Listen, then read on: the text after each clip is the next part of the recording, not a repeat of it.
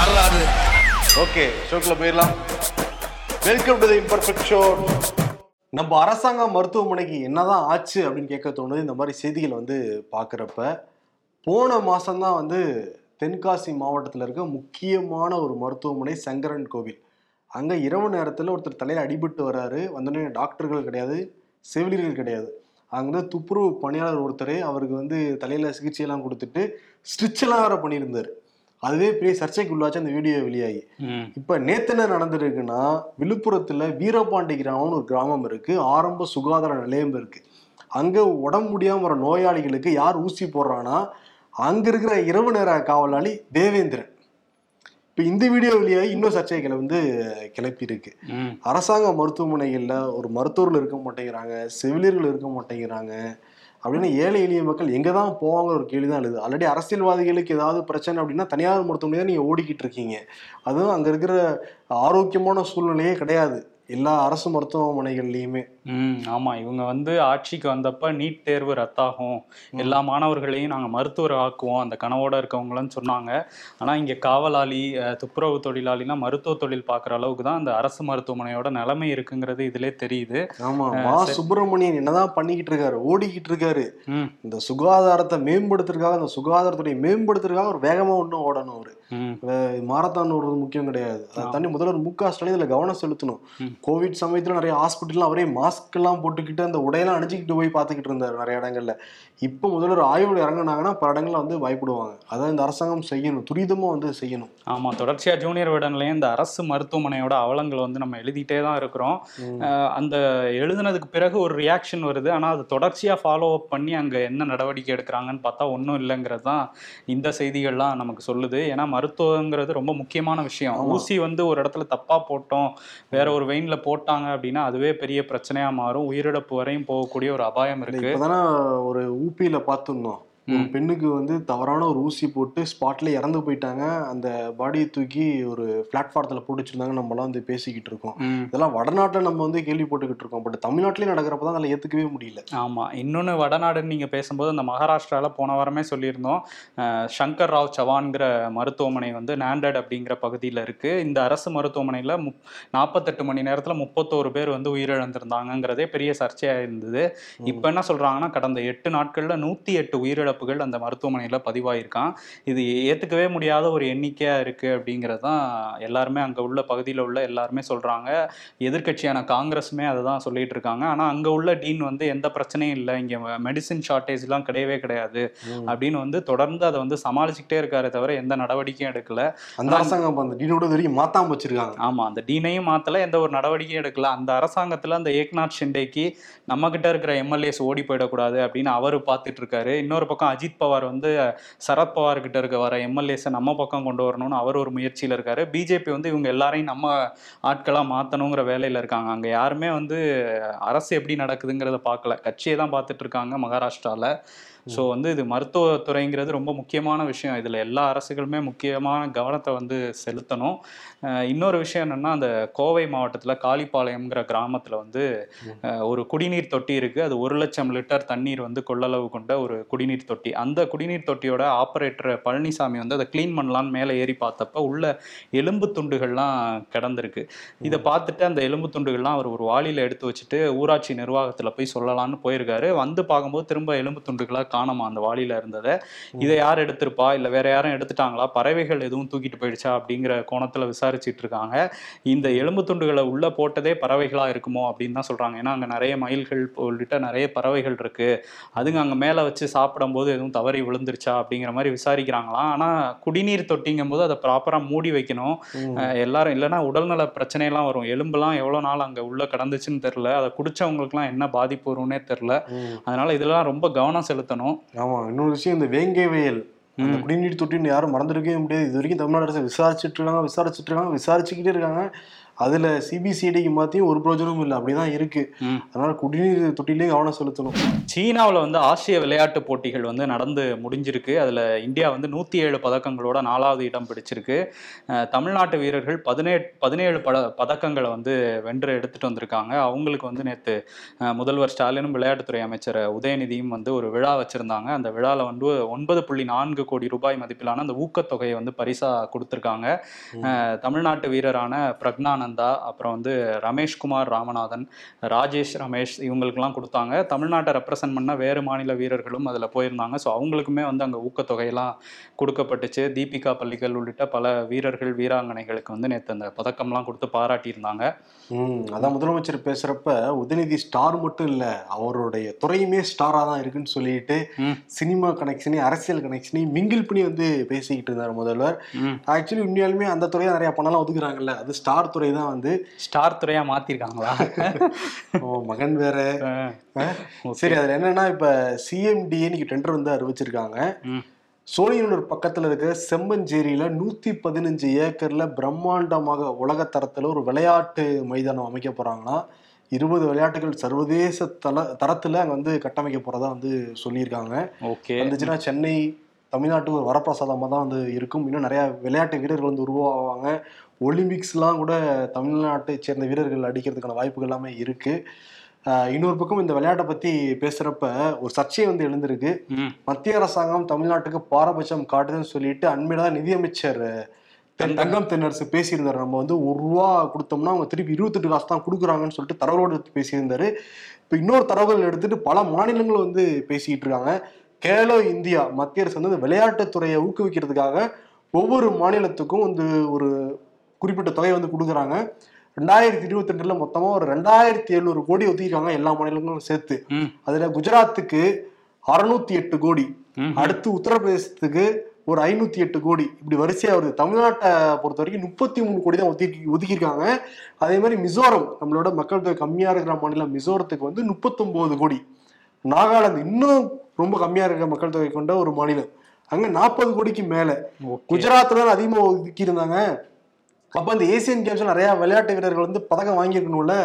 குஜராத்ல இருந்து எவ்வளவு பதக்கம் வாங்கப்பட்டிருக்குன்னா பூஜ்ஜியம் இதுதான் குஜராத் மாடலான்னு சொல்லிட்டு முக்கியமா பிஜேபி ஆளாத மாநிலங்கள்ல இருந்து குரல் வந்துகிட்டு இருக்கு. இல்ல ஆனா நீங்க சொல்றீங்களா குஜராத்ல வந்து அவ்வளவு அறுநூத்தி எட்டு கோடி ஒதுக்கி இருக்காங்கன்னு அது அந்த ஒரு ஸ்டேடியம் போதுமே. நரேந்திர மோடி ஸ்டேடியம்.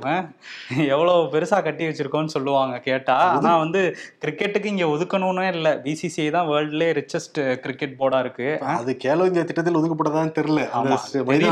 எங்க ஒதுக்குறாங்கன்னு தெரியல குஜராத்ல. அவ்வளவு பணத்தை கொண்டு போய். ஆமா எங்க ஒதுக்கி வச்சிருக்காங்கன்னு தெரியல. உத்தரப்பிரதேசம் கூட இருபத்தொரு மெடல் வாங்கியிருக்காங்கப்பா. ம். பட் பூஜ்ஜியம்பா அதிகமா ஒதுக்குனாங்கன்னா நிறைய மெடல் வாங்கினா சந்தோஷமா இருக்கும். ஒன்னு ரெண்டாவது வாங்கியிருக்கலாம். இவங்க வந்து வீரர்களுக்கு போய் சேரல பணம் அப்படின்னு தான் நம்ம புரிஞ்சுக்க முடியுது. பட் ஆனா இங்க ஊழல் இல்லாத ஆட்சி நடந்துகிட்டு இருக்கு. அப்புறம்? என்ன இப்படி சொல்லிட்டு இருக்கீங்க அப்படிதான் ஜி சொல்றாரு. ஆனா இதெல்லாம் பார்க்கும்போது எங்க போகுதுன்னே தெரியல எல்லாத்துக்குமே குஜராத்துக்கு தான் அதிகமா ஒதுக்குறாங்க. ஆனா அங்க அவுட்புட் எதுவுமே இல்லையே. இன்புட் மட்டும் போயிட்டே இருக்கு உள்ள. எங்க போகுதுன்னு தெரியல. தெரியல. யூபிக்கும் இந்த மாதிரி தான் வரி இப்போ கொடுக்கறத விட பல மடங்கு அதிகமா ரிட்டர்ன் கொடுக்குது மத்திய அரசு. இங்க அப்படி கொடுக்கறது அங்கே டெவலப்பும் ஆக மாட்டேங்குது. ஊப்பில தான் நிறைய மருத்துவமனை நிறைய ஊப்பி பத்தி தான் பேசிக்கிட்டு இருக்கோம். ஆமா டெவலப்மெண்ட்டும் இல்ல. அங்கேயும் எங்க போகுதுன்னு தெரியல. ஆசிய விளையாட்டு போட்டிகளை பத்தி பேசப்ப ஸ்னேகல் ஷிண்டே அப்படிங்கிற கபடி வீராங்கனை வந்து தங்கப்பதக்கம் வென்றுட்டு திரும்ப மகாராஷ்டிராவுக்கு வந்திருந்தாங்க. அவங்களோட அப்பா வந்து அந்த பெண்ணை வந்து கட்டி தழுவி அந்த எமோஷன்ஸ் அந்த வீடியோல அவ்வளோ இருக்குது எமோஷன்ஸ் ஸோ அந்த வீடியோ வந்து வைரல் ஆயிட்டு இருக்கு அதையுமே நம்ம பார்க்க முடிஞ்சுது. பார்த்தாலே நமக்கே ஒரு நெகிழ்ச்சியா அப்படியே ஒரு ஆனந்த கண்ணீர் தான் வருது அந்த வீடியோ பாக்குறப்ப ஆமா பதக்கங்கள் வென்றுட்டு வந்த எல்லாருக்குமே நம்ம மனமார்ந்த வாழ்த்துக்களை சொல்லிக்கலாம். இன்னொரு பக்கம் வந்து திமுக இருக்காங்கல்ல திமுக அந்த கலைஞர் நூற்றாண்டு விழாவை பல அணிகளும் கொண்டாடிட்டு இருக்காங்க. இப்ப திமுகவோட மகளிர் அணி அவங்க வந்து கொண்டாட போறாங்க. அஹ் மகளிர் உரிமை மாநாடுன்னு ஒரு பேரும் வச்சிருக்காங்க அதுக்கு. அது வந்து நாளை மாலை ஒய்எஃப்சிஏல வந்து நான்கு முப்பது மணிக்கு தொடங்க போகுது. அதுல வந்து கலந்துக்கிறதுக்காக காங்கிரஸ் தலைவர் சோனியா காந்தி வந்து வராங்க இன்று இரவு. அதுக்கப்புறம் பிரியங்கா காந்தியும் கூட வரதா. அஹ் ஜம்மு காஷ்மீரோட முன்னாள் முதலமைச்சர் மெஹ்பூபா முஃப்தியும் வந்து இதுல கலந்துக்குவாங்க அப்படின்னு சொல்லியிருக்காங்க. ஸோ முதல்வருமே இந்த நிகழ்ச்சியில கலந்துக்குவாரு அப்படின்னு சொல்லியிருக்காங்க. அந்த இடங்களெல்லாம் போய் மா சுப்பிரமணியனும் முதல்வரும் ஆய்வு பண்ணிக்கிட்டு இருக்காங்க. பாத்தியா மாசம் இதுல கவனம் செலுத்துறாருங்கிறது நிறைய இடங்களுக்கு போறாரு. இடங்களுக்கு ஆக்ஷன்லாம் வந்து எடுக்கிறாரு. பட் டாக்டர்கள் கேட்ட மாதிரியே தெரியல. கையில எடுக்கணும் அதை. எடுக்கல அதான் தெரியுது. இன்னொரு பக்கம் வந்து அக்டோபர் பதினேழாம் தேதி அதிமுக ஆரம்பிச்சு ஐம்பத்தி ரெண்டு ஆண்டுகள் வந்து தொடங்க போகுது. அதோடைய விழா சீரும் சிறப்பமாக நடத்த திட்டமிட்டிருக்காரு எடப்பாடி பழனிசாமி பொதுச் செயலாளர் அதிமுகவோட அதனால ராயப்பேட்டை அலுவலகத்துக்கு வராறாம் காலையில. ஓபிஎஸ் எங்க போவார் ஒரு கேள்வி இருக்கு. அவரும் அதிமுகவுடைய ஒருங்கிணைப்பாளர்னு சொல்லிட்டு இருக்காருல்ல. அவர் ராயப்பேட்டை அலுவலகத்துல போக முடியாது. ஆல்ரெடி ஹோட்டல் இருக்குல்ல. எப்பவுமே அங்கதான் மீட்டிங் போடுறாரு. அதான் அதிமுகவுடைய புதிய அலுவலகம் ஓபிஎஸ்க்கு. ஓபிஎஸ் அதிமுக அந்த அணியோட இதுன்னு சொல்லலாம். ஆனா அவரு அண்ணா சாலையில் இருக்கிற எம்ஜிஆர் சிலைக்கு மாலை போட போறாங்க. போகவே முடியாதுல்ல. ஆல்ரெடி அங்க போய் தான் பல பிரச்சனை அடிதடிலாம் நடந்துச்சு. இப்ப ஜனவரி ஆறாம் தேதி நான் போட போற மாநாடை பார்த்து தமிழ்நாடே வாய பொழக்கணும்னு சொல்லி அவங்க கூட இருக்கவங்களுக்கு சொல்லியிருக்காராம். ஆமா சேலத்துல மாநாடு போட போறதா சொல்லிக்கிட்டு இருந்தாரு. எங்க போட போறாராம் இப்ப கோவைக்கு மாத்திட்டாரு. ஏன்னா சேலம் வந்து அவர் ஏரியா வேற உள்ள போனா ஏதாவது பிரச்சனை ஆயிடுச்சுனான்னு சொல்லிட்டு மாத்திட்டாரு போல. ஆனா அந்த சீட்டை மாத்த மாட்டேங்கிறாங்கல்ல துணைத் தலைவர் வந்து இவர் தான் உட்காந்துட்டு இருக்காரு அந்த சீட்ல. அதுல வந்து ஜெயக்குமார் வந்து கடுமையான எதிர்ப்பை பதிவு பண்ணியிருக்காரு. இவர் நடுநிலையாவே இல்ல அப்பாவு. அவர் வந்து ஒரு திமுகவோட செய்தி தொடர்பாளர் மாதிரி பேசிட்டு இருக்காரு. கட்சியிலே இல்லைன்னு சொல்லி நீக்கின ஆட்கள்லாம் அங்க உட்கார வச்சு அழகு பார்த்துட்டு இருக்கு திமுக அப்படின்னு வந்து சொல்லியிருக்காரு. சட்டமன்றத்துக்கு வெளியே தெளிவிட முடியும். மக்கள் தேர்ந்தெடுத்தாலும் உள்ள அனுப்பிச்சு விட்டுருக்காங்க. இல்ல எங்கேயா ஓரமா உட்கார வச்சுக்கங்கன்னு சொல்றாங்க. அதான் சபாநாயகர் என்ன சொல்றாரு? என்னோட இஷ்டம் அது. நான் எங்க கோரப்பேன் அப்படின்னு அவரு அடம் பிடிச்சுக்கிட்டு இருக்காரு. பட் முன்னாள் சபாநாயகர் இப்படி சொல்றாரு. ஆனா எடப்பாடி பழனிசாமி இந்த இடத்த பத்தி பேசுற. பக்கத்துலயே தான் ஓபிஎஸ் உட்கார்ந்து இருந்தாரு. அப்படியே கட்சி பிடிச்சி சிரிக்கிறாரு அவரு. எப்படிடா? எங்க நம்மளை பத்தி தான் பேசுறாங்களாங்கிற மாதிரியே ஒரு ரியாக்ஷன் கொடுத்துட்டு இருந்தாரு. ஒரு புன்முருவல் இருந்துகிட்டே இருந்துச்சு இப்படி வேற. கையெல்லாம் ஏதோ வச்சுட்டு இருந்தாரு. இப்படி வச்சுக்கிட்டு இருந்தாரு. இப்படி வச்சுட்டு இப்படி இருந்தாரு. வச்சுக்கிட்டு இப்படி ஆட்டிக்கிட்டே இருந்தாரு. ஓபிஎஸ் எடப்பாடி பேசி முடிவு வரைக்கும் ஓபிஎஸ். ஐடி செக்டாருடைய தலைநகரம் பெங்களூர் தான். அது மாற்று கருத்தே இல்லை. பெங்களூர்ல பணம் புரளும்னு எல்லாருமே கேள்விப்பட்டிருப்போம். பட் கவுன்சிலருக்கெல்லாம் இவ்வளவு பணம் புரளுதான்னு சொல்லிட்டு இன்னைக்கு நடந்த வருமான வரித்துறை ரைட்ல தான் நமக்கெல்லாம் தெரிய வருது. பெங்களூர்ல இத்தனையும் முன்னாள் கவுன்சிலர் அவங்க. அஸ்வத்தம்மா தொண்ணூத்தி ஐந்தாவது வார்டு கவுன்சிலர் நிறைய பணம் புர- புரளுதேன்னு சொல்லிட்டு ஐடி ரைடு போயிருக்காங்க. ரெண்டு வீட்ல. அவங்களுக்கு ரெண்டு வீட்டு இருக்காங்க பெங்களூர்ல. ரெண்டு வீட்டுல மட்டும் தான் ரைடு போயிருக்காங்க. இருபத்தி மூணு பாக்ஸ்ல நாற்பத்தி ரெண்டு கோடி இருந்திருக்கும் ஐநூறு நோட்டுகள். கட்டுக்கட்டா அடுக்கி வச்சிருக்காங்க. எல்லாத்தையும் எடுத்துட்டு போயிட்டாங்க வருமான வரித்துறை. எடுத்துட்டு போயிட்டாங்க. எந்த கட்சி காங்கிரஸ். முன்னாள் காங்கிரஸ் கவுன்சிலரா? காங்கிரஸ் வந்து அவங்களே நாற்பது பர்சன்ட் கமிஷன் சொல்லி தான் ஆட்சிக்கு வந்திருக்காங்க. இப்ப 42 ரெண்டு கோடி பிடிச்சிருக்காங்களே. நாற்பது கோடி எடுத்திருக்காங்க என்ன சொல்லுவாங்க? என்ன சமாளிப்பாங்க? முன்னாள் கவுன்சிலர்ன்றுவாங்கப்பா. இப்ப எங்க கட்சியில இல்ல. இப்ப வந்து ஸ்ட்ரிக்டா வச்சிருக்கோமாங்க ஆமா அப்படிதான் சொல்லுவாங்க. சத்தீஸ்கர்ல வேற அந்த சிஎம் கேண்டி கிரஷ் விளையாடிட்டு இருந்தது வேற பெரிய பிரச்சனையா போயிட்டு இருக்கு. ஆனா அவர் வந்து என்னோட ஃபேவரட் கேம் நான் வந்து மீட்டிங் ஆரம்பிக்கிறதுக்கு முன்னாடி தான் விளையாண்டேன். அப்படின்னு சொல்லி காங்கிரஸ் சிஎம் பூபேஷ் பாகல் சொல்லிட்டு இருக்காரு. பிஜேபில இருந்து இவங்க எப்பவுமே தான் விளையாடுவாருங்கிற மாதிரி சொல்லிட்டு இருக்காங்க. ஆமாப்பா சத்தீஸ்கர்ல மொத்தம் வந்து தொண்ணூறு தொகுதிகள் இருக்கு. அதுல இருபது தொகுதிக்கு மட்டும் நவம்பர் ஏழாம் தேதி தேர்தல் நடக்க இருக்கு. அதே மாதிரி மிசோரத்துல நாற்பது தொகுதி நாற்பது தொகுதி ஒரே கட்டமா நவம்பர் ஏழுல தேர்தல் நடத்த போறாங்க. இன்னைக்கு வந்து வேட்புமனு ஆரம்பிச்சிருக்காங்க. எல்லாரும் வேட்புமனு கொடுத்துக்கிட்டு இருக்காங்க நாங்க ஓகே. தேர்தல் ஜுரம் ஆரம்பிச்சிருக்கு. ஐந்து மாநில தேர்தல்னா தீர்மானிக்கும் நாடாளுமன்ற தேர்தல் முடிவுகளை இது ஒரு ட்ரெய்லரா செமிஃபைனலா பேசிக்கிட்டு இருக்காங்களே. தொடக்க தினம் ஆஹ் அப்படிதான் இருக்குது. மத்திய பிரதேஷ்லயும் சூடு பிடிச்சிருக்கு. அங்க இன்னொரு விஷயமே பெரிய பிரச்சனையா போயிட்டு இருக்கு நிஷா பாங்கரே அப்படிங்கிறவங்க வந்து சத்தர்பூர் பகுதியில துணை ஆட்சியரா இருந்தாங்க. இவங்க ஜூன் மாதத்திலே வந்து லீவு கேட்டிருக்காங்க. நான் வந்து என்னோட வீடு ஒரு ஃபங்க்ஷன் இருக்கு. நான் ஊருக்கு போகணும்னு சொல்லிட்டு லீவு கொடுக்கல. இதை தாண்டி இவங்க இன்னொரு கோரிக்கையுமே அங்க அதிகாரிகள்கிட்ட வச்சிருக்காங்க. நான் வந்து ஆல் இந்தியா பீஸ் கான்ஃபரன்ஸ்னு ஒன்று நடக்குது. ஆல் ரிலீஜியஸ் பீஸ் கான்ஃபரன்ஸ்னு. எல்லா மதத்தை சேர்ந்தவங்களும் வராங்க. அதில் நான் போய் கலந்துக்கணும் அப்படின்னு சொல்லியிருக்காங்க. அதுக்குமே வந்து அனுமதி மறுக்கப்பட்டிருக்கு. இதனால என்ன பண்ணியிருக்காங்கன்னா ஏன்னா அவங்க வந்து ஒரு புத்திஸ்ட் ஃபாலோ பண்ற ஒரு தலித் பெண் அவங்க. என்னை வந்து சாதி ரீதியாக ஒடுக்குறாங்கங்கிற மாதிரி விமர்சனம்லாம் அவங்க வச்சுட்டு இருந்திருக்காங்க. அதுக்கப்புறம் லீவு கொடுக்கலன்னா ராஜினாமா பண்ணியிருக்காங்க. அந்த ராஜினாமாவை அங்கே உள்ள அரசாங்கம் ஏற்றுக்க மாட்டேங்குது அப்படின்னு சொல்லிட்டு அங்கே உள்ள போபாலோட போபால் தலைநகர் போபாலுக்கு போய் சிஎம் வீட்டுக்கு முன்னாடிலாம் போராட்டம் பண்ணுறதுக்கு பிளான் பண்ணிட்டு இருந்தாங்க நிஷா பாங்கரே. அஹ், தொடர்ச்சியா அவங்க நிறைய பாத யாத்திரைகள்லாம் எனக்கு நீதி வேணும்னு சொல்லிட்டு கேட்டு நடந்துட்டு இருந்தாங்க. இப்போ நேத்து அவங்கள வந்து விடாப்பிடியா வந்து அரெஸ்ட் பண்ணியிருக்காங்க. அவங்களோட ஆடைகள்லாம் கிழிக்கப்பட்ட காட்சிகள்லாம் அங்கே வந்து வந்திருக்கு. ஒரு ஐஏஎஸ் ரேங்க்ல உள்ள ஒரு அதிகாரிக்கே இந்த நிலைமை தான் அப்படின்னு சொல்லி காங்கிரஸ் இந்த விஷயத்தை கையெடுத்து பிஜேபி அரசாங்கத்துக்கு எதிராக பேசிட்டு இருக்காங்க. நிஷா பாங்கரே வந்து இப்போ வர தேர்தலில் நான் போட்டியிடணும். அதனால என்னோட ராஜினாமாவை ஏத்துக்குங்கிற மாதிரி கோர்ட்டுக்கெல்லாம் போக போறதா சொல்றாங்க. ஸோ இது பிரச்சனை பெருசாயிட்டே தான் போகுது. பிஜேபி அரசாங்கம் இதை எப்படி ஹேண்டில் பண்ண போறாங்கங்கிறத பார்க்கணும். ம், இப்பயே மத்திய பிரதேச ரிசல்ட் தெரியுது. ம் ஆமா. ஆனா பிரதமர் இருக்கார்ல மோடி அவர் வந்து என்ன ரிசல்ட்லாம் நம்ம பக்கம் தான் வருங்கிற மாதிரி ரொம்ப கூலா வந்து ஒரு விஷயம் பண்ணிட்டு இருக்காரு உத்தரகாண்ட் எப்படி கரெக்டா சொன்னீங்க? சும்மா தான் கேட்டேன். அதுதான் பண்ணியிருக்காரு. உத்தரகாண்ட் போயிருக்காரு. போயிட்டு நிறைய ஃபோட்டோஸ்லாம் இப்போ ரிலீஸ் பண்ணியிருக்காரு. ஸோ அவர் வந்து அந்த ஃபோட்டோஸ்லாம் வைரல் ஆயிட்டு இருக்கு என்ன பண்ணியிருக்காருன்னா அந்த ஆதி கைலாஷ் டெம்பிளுக்கு போய் அங்கே வந்து தரிசனம் பண்ணிட்டு. அந்த கைலாஷ் ஹில்ல பார்த்து உட்காந்து தியானம்லாம் பண்ணியிருக்காரு. அதுக்கப்புறம் அந்த திபெத் எல்லையை ஒட்டி உள்ள ஒரு கிராமத்துக்கு போய் அங்கே உள்ள பெரியவங்கள்ட்டலாம் ஆசீர்வாதம் வாங்கி அதே மாதிரி ட்ரெஸ் எல்லாம் போட்டுக்கிட்டு ராணுவ வீரர்களோட பேசிக்கிற மாதிரிலாம் ஃபோட்டோஸ் வந்திருக்கு. ஸோ என்ன பேசிக்கிட்டாருங்கிற தெரியல. ஏன்னா ஃபோட்டோவாக தான் வந்திருக்குது. அங்க இருக்க ராணுவ வீரர்கள் பேசுனாரு ஓகே. எப்ப மணிப்பூர்ல இருக்க ராணுவ வீரர்கிட்ட பேச போறாரு? அது பேச போக போறாரு? ஆமா இஸ்ரேலுக்குலாம் இங்க இருந்து உடனடியா ட்வீட்லாம் போட்டாரு. மணிப்பூரை பத்தி எதுவுமே போடவும் இல்லை அதை பத்தி பேசவும் இல்லை. அதான் இதான் மோடியோட இரட்டை நிலைப்பாடுன்னு சொல்லிட்டு எதிர்கட்சிகள் சொல்ல ஆரம்பிச்சிருக்காங்க. அது காரணம் என்னன்னா உக்ரைனுக்கும் ரஷ்யாவுக்குமான வார் தொடங்கினப்ப பிரதமர் மோடி என்ன சொன்னாங்கன்னா இது வந்து போர் தொடங்குறதுக்கான காலம் அல்ல அமைதி திரும்பணும் அப்படின்னு சொல்லிட்டு இருந்தாரு. பட் இப்போ வந்து பாலஸ்தீனத்துக்கும் இஸ்ரேலுக்கு நடக்கிற பிரச்சனையில எங்களுடைய ஆதரவு இஸ்ரேலுக்கு தான் மோடி சொன்னது சர்ச்சையாயிருக்கு. அப்ப அங்க போர் நடந்தா பரவாயில்ல நினைக்கிறாரா அப்படின்னு சொல்லிட்டு காங்கிரஸ்ல இருக்கிறவங்களாம் அந்த கேள்வி எழுப்புறாங்க. ம். ஆனா நிலைமை நாளுக்கு நாள் அங்க வந்து மோசமாகிட்டு தான் இருக்கு. காசால மட்டும் ஐம்பதாயிரம் கர்ப்பிணிகள் வந்திருக்காங்களாம் அவங்களுக்கு வந்து உணவு இல்லையா? உடை இல்லையா? எதுவுமே இல்லை. உடனே அவங்களை மீட்கணும்னு சொல்லிட்டு ஐநா வந்து சொல்லிக்கிட்டு இருக்காங்க. ஒரு பக்கம் இந்திய அரசாங்கமுமே இஸ்ரேலுக்கு ஆதரவு தெரிவிச்சிருந்தா கூட பாலஸ்தீன தனிநாடு அமைக்கிறதுக்கு நாங்கள் ஆதரவு தருவோங்கிறத மாதிரி இந்திய அரசாங்கமும் வந்து சொல்லியிருக்காங்க. சொல்லியிருக்காங்க. ஆனா ஹமாஸ் அமைப்பு வந்து நாங்க தீவிரவாத இயக்கமா தான் கருதுங்கிறத இந்தியாவுடைய கவர்மெண்ட் வெளியுறவுத்துறை அமைச்சரே இப்போ வந்து வெளிப்படையா சொல்லியிருக்காங்க. ஆமா ஹமாஸை வந்து அப்படி சொல்லியிருக்காங்க. இஸ்ரேலுமே வந்து இஸ்ரேலோட பிரதமர் நதன்யாகு வந்து எல்லாரும் காசா விட்டு வெளியேறுங்க வெளியேறுங்கன்னு சொல்லிட்டு அதுக்கு டைம் கூட கொடுக்காம தொடர்ச்சியா அங்க வந்து குண்டுமலை பொழிஞ்சிட்டே இருக்காங்க. அவர் என்ன சொல்றாருன்னா முடிஞ்ச அளவு மக்களுக்கு பாதிப்பு ஏற்படுத்தாத வகையில தாக்குதல் நடத்துவோம்னு சொல்லியிருக்காரு. அப்போ வந்து மக்கள் பாதிக்கிறாங்கன்னு தெரிஞ்சுமே நடத்துறோங்கிறத அவர் ஒத்துக்கிற மாதிரி தான் இருக்கு. இன்னொரு விஷயம் இந்த போரை வச்சு ஒரு விஷயம் சொல்றாங்க. பொதுவா வந்து ஹமாஸுக்கும் இஸ்ரேலுக்கும் அடிக்கடி வந்து மோதல் நடக்கும். எல்லா டைமுமே இஸ்ரேல் தான் முதல் தடவை வந்து அந்த போரை ஸ்டார்ட் பண்ணுவாங்க. இந்த தடவை ஹமாஸ் வந்து ஸ்டார்ட் பண்ணியிருக்காங்க. ஏன்னா ஹமாஸால ஸ்டார்ட் பண்ணவே முடியாதுன்னு சொல்றாங்க.